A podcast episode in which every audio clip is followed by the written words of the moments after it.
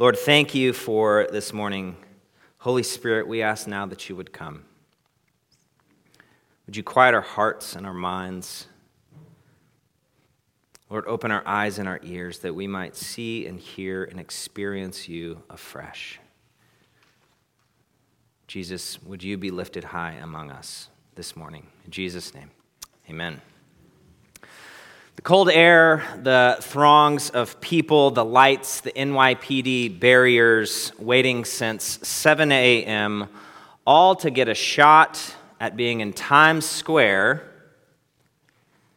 when a sphere on a pneumatically driven pole descends as the crowd in unison chant. Say it with me 10, 9, 8, 7, 6, 5, four, three, two, wah! I'm speaking of New Year's Eve in NYC, of course. I've never been, I don't plan to. I'd rather be on the couch eating gumbo, watching a period British period piece with Katie. But don't get me wrong, I really, really resonate with and appreciate the themes of New Year's Eve and New Year's in general waiting, anticipating, planning a clean slate. Boiled down, these themes spell hope. If you grew up like I did, which is not in church, you may not know that today is our New Year's. Uh, the church actually has a different calendar than the one that um, our society follows. It's called the Christian year or the liturgical calendar. And it's a sequence of seven seasons built around the holy days that correspond to major events in the life of Jesus Christ. The very beginning of which is Advent, which is today, day one. Advent is four seasons, four, sorry, four seasons. It's four Sundays uh, leading up to Christmas Day. And instead of structuring our time around a solstice or two or the changing of leaves, colors, as Christians, our year revolves around the arc of Jesus' life. Advent, which is the season we are starting this morning, comes from the Latin word adventus, which means coming or arrival. Advent is a season of anticipation and watchfulness, of preparation and waiting, all around the arrival of Jesus when he was born of Mary on the first Christmas day, as well as his arrival at the very end of days when Jesus will come to judge the living and the dead. And so, what Advent does for us is that it looks to the arrivals of Jesus. Just like New Year's Eve and the pneumatically driven sphere thingy, the themes of New Year echo similarly because Advent is a season of waiting and anticipating, not for resolutions that are simply a veneer over particle board, but waiting and anticipating the true fix to the true problem that you and I have. We live in a dark and broken world that diets and better organizations and more money, even a Chevy Tahoe, cannot fix. They're veneer. Just as Robert pointed out last week, if the IKEA furniture gets a scratch or breaks a leg, there's only one solution the dumpster. But the marketing machine that is New York and LA and now Austin for some reason. It screams at us through print, through your Instagram feeds, through Facebook, if you still use that, through TikTok, through all of these means, and it's screaming at us, and it's telling us that those things that you can purchase and that you can set yourself up with are the point of life. That it's actually not dark out there, there is no problem. That all you need to do is just eat the right things, read the right books, listen to the right podcasters, do X, Y, and Z, and then listen up. You and I will have arrived as emotionally healthy, self actualized, intelligent, peaceful beings in harmony one with another. Utopia. Got a question for us. How's the experiment going? You know, we've been at this for a few years now. If you just do all the right things, then you're going to be at peace, and then we will all be at peace one with another. Here's the thing the Christian year offers us a better set of lenses. It offers us a clear view that doesn't stuff down the reality of suffering and evil. It doesn't pretend like it's not there. It gives us a view that has us take stock in the consuming comforts that we're anesthetized by. You may notice that we lean a little bit more into our Anglican heritage during the season of Advent. And one of the ways that we're doing that is we're taking a break from our Mark sermon series. And we're following the lectionary, which is essentially a three year reading plan that includes an Old Testament, a psalm, a gospel, and a New Testament reading for each Sunday. And these readings are arranged thematically to correspond with the major seasons of the church calendar. This one's really fun. On this first Sunday of Advent, and we're in year A, we just finished year C, like last week. Now we're in year A again. Um, we're offered this really interesting perspective shift with our assigned Old Testament reading. It's in Isaiah chapter 2. But before we look there, Bobby Gross explains why we're going to be in this passage this morning. You can see it up here on the screen. At the start of a new Christian year, it is fitting to contemplate both the beginning of time and the end of time. The creation of the cosmos and the promised new heavens and earth. We live between these two horizons in an age and world in which something is terribly wrong.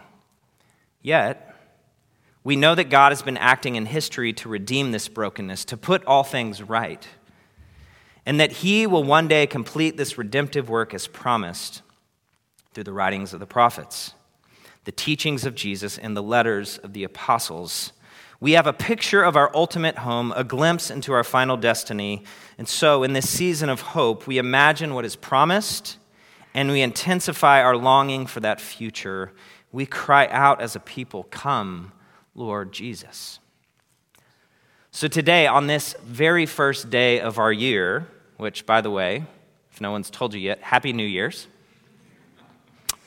we look forward to the end of time as we know it. That's where we're going today. And we look forward to the end of time as a means of helping us and to anticipate our Christmas celebrations.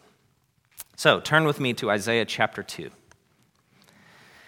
This is what Isaiah, the son of Amos, said concerning Judah and Jerusalem. Isaiah is prophesying in the uh, 8th century BCE. It's not a great time in Israel's history. They're not thriving. It is not their best life now. All is not right. Justice is not winning the day. Oppression, slavery, and abuse are the norm.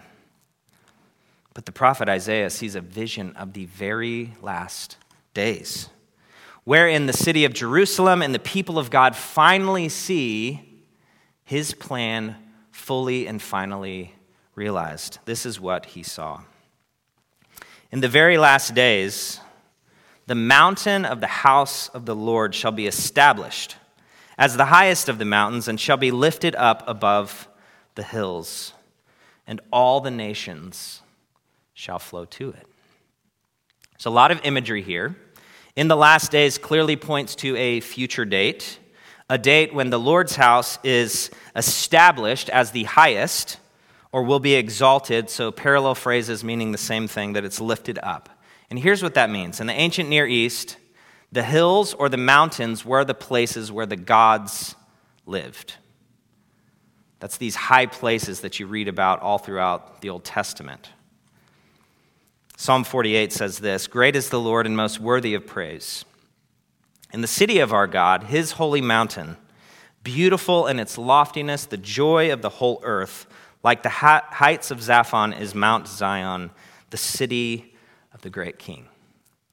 Mount Zion is a real place, and it's outside uh, the city gates, the old city. It's 25, 10 feet above sea level, and historically, God chose Mount Zion and Jerusalem, the physical place, to be really important in the life of his people. We just heard that in Psalm 48. But in Isaiah 11, which we'll hear a lot more about next week, eschatologically, which is just a fancy word meaning the very end of days, eschatologically speaking, the entire earth, listen up, the entire earth will be the Lord's mountain home, his special place. Isaiah could have used temple here, but instead he says in chapter 11, They will neither harm nor destroy on all my holy mountain, for the earth will be filled with the knowledge of the Lord as the water covers the sea. A temple is a place primarily for worship. A house, a home, speaks to the Lord coming to live among his people. Verse 3 Many peoples will come and say, Come, let us go up to the mountain of the Lord, to the house of the God of Jacob. He will teach us his ways so that we may walk in his paths. The law will go out from Zion, the word of the Lord from Jerusalem. Many peoples will be drawn to Zion. But I want us to look carefully here. They will want to go to the place where God is, where they know that God Himself will teach them His ways. Here's the translation Nations of the earth will come to God to learn directly from Him. There's a universal recognition from the nations that our God, the ones we worship today in this sanctuary, is the one true God. That's the future. But it does not say that all humans will come. It says that people from all of the nations will come, and they will do so voluntarily. One, one commentator pointed out this something makes them willing to seek the God of Jacob, namely, a hunger for revealed truth. They will come to learn and to obey, to receive what cannot be had elsewhere, and this teaching is nothing less than the actual word of the Lord. Listen to this. This is real knowledge. A grasp of truth issuing in a changed life, the head warming the heart and redirecting the feet. And the language here is really interesting because with the Abrahamic covenant in Genesis 12, the nation of Israel's role was to be a, de- a beacon this city on a hill with no bushel over it, wherein the nations would see Yahweh, his goodness, his greatness, what he was doing for the people of God, and they would want to come and worship him as well. But just pick a page in the Old Testament and you'll see that Israel gets an F minus at best. Sure, there's a few quizzes that go pretty well. But for the most part, at the end of it all, they get an F minus. They fail. But what we read here is that God is the one doing the teaching. He himself is the one bringing them. And not only that, but the humans that are being drawn from all the other nations, they're inviting others to come with them.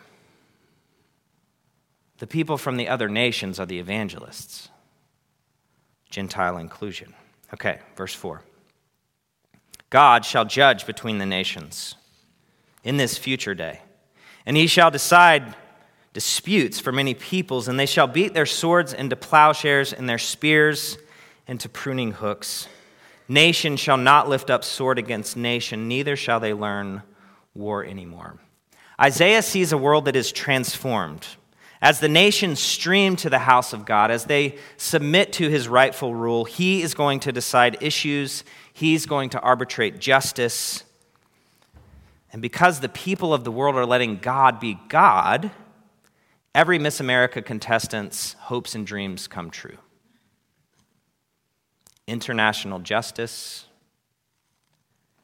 universal peace. It says here that the weapons of war will be transformed into gardening tools. As Motyer said, the means of war, the practice of war, and the mentality of war are completely gone. Can you imagine that?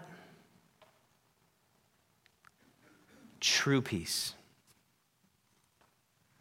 In this future, the Lord reigns and we have finally experienced peace. Um, as if you've been here for a few months, you know that I'm wont to uh, use suspect metaphors and correlations, meaning uh, you just gotta you just gotta stick with me, okay? Now this particular one I did not come up with, but I think it's brilliant. So if you don't like it, tell Joel. If you do like it, tell Joel. Here it is. You ready? Advent is like 3D glasses. Advent is like 3D glasses from the 80s and the 90s. Because I don't know if 3D glasses are the same as they were back then, because I haven't seen a movie since about Libby Carpenter came along. Which, PSA, if you're single or you're engaged or you don't have kids yet, like, go see the movies like all of them, because you're never going to see another movie in the theater again, okay?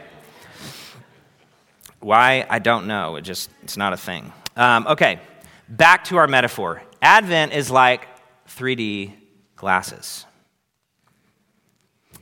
You may not know this, but a 3D image is one who has two different perspectives of the same image superimposed on each other. This is, this is what is known as an anaglyphic image. And so, by using 3D anaglyphic glasses, each eye filters chromatically opposite colors, typically red and blue. And they do this to create a 3D eye popping experience where it just jumps off the screen or the page. But here's the deal you have to have both. You can't rock up to the movies like I really want to go see Avatar, and just have like one red eye or one blue eye.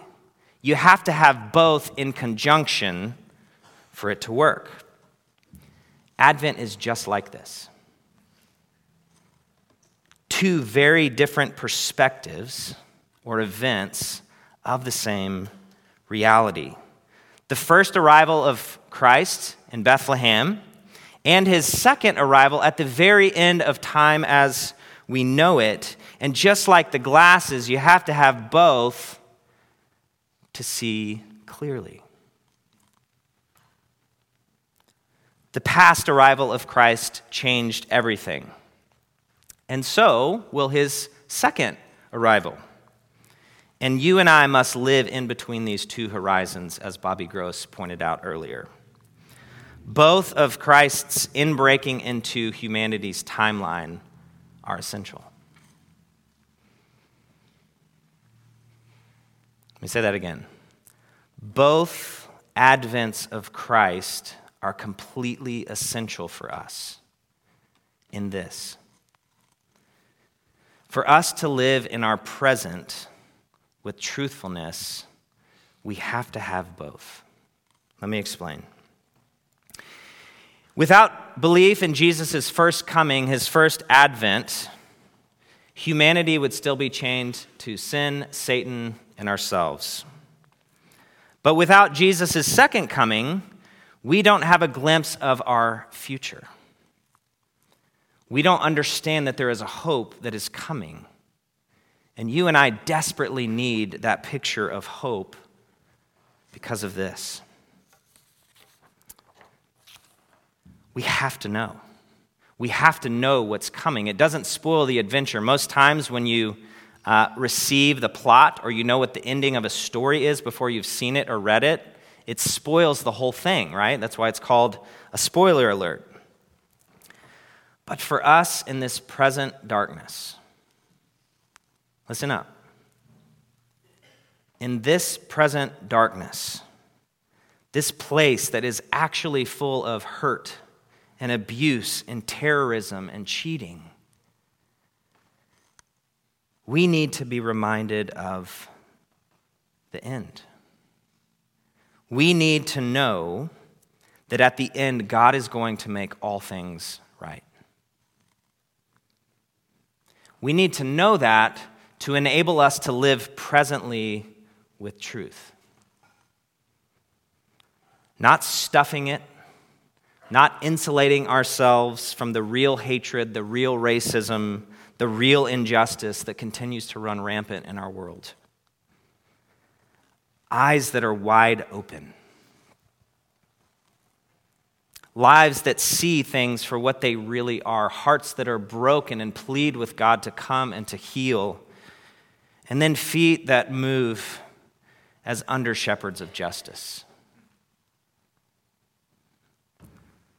See, many of us know the story of the red lens really well. Jesus was born in a manger. There's some shepherds from the east with gifts. There's angels in the outfields. There's Christmas. But without this second lens, without this look to the very end of days, you and I cannot see our present with clarity we cannot live truthfully. So the lectionary serves us so well today on this first day of the year. So now, hear the end of the story. Hear the end of the story so that you'll be able to enter your present more truthfully with eyes wide open and with hope. Then I saw a new heaven and a new earth. For the first heaven and the first earth had passed away, and there was no longer any sea. I saw the holy city, the new Jerusalem, coming down out of heaven from God, prepared as a bride beautifully dressed for her husband.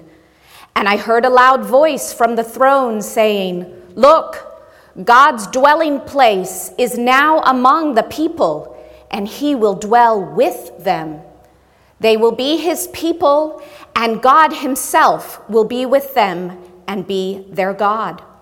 He will wipe every tear from their eyes.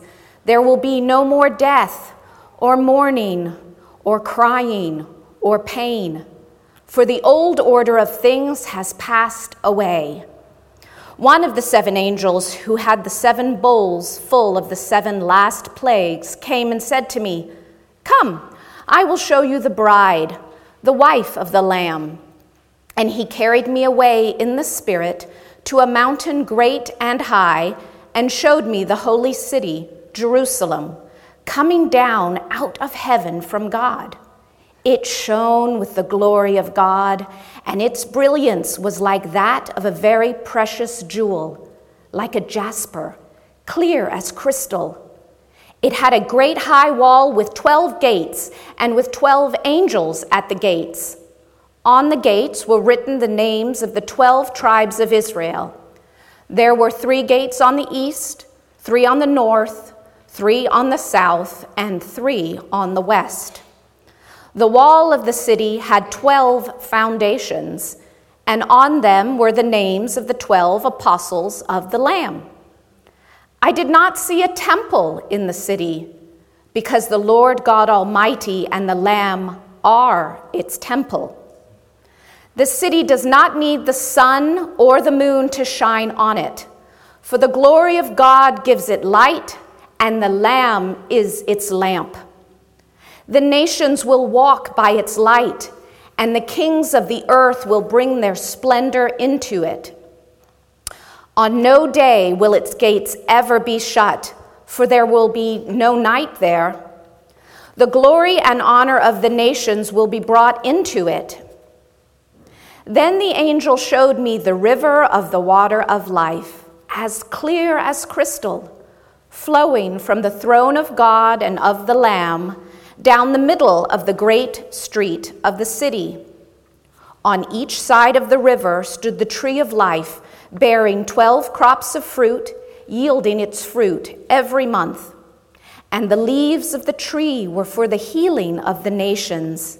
No longer will there be any curse. The throne of God and of the Lamb will be in the city, and his servants will serve him. They will see his face, and his name will be on their foreheads. There will be no more night.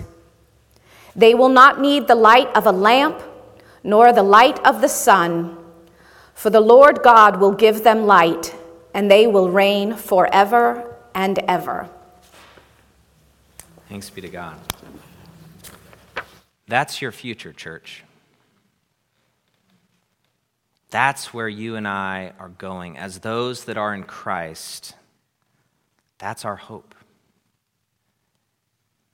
As we prepare for Christmas, as we celebrate Christ's first arrival let's not forget what's coming in the future.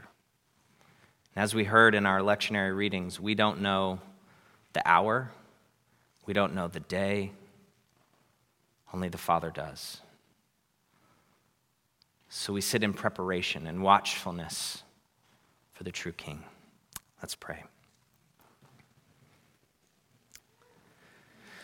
God of Jacob, Thank you for revealing yourself.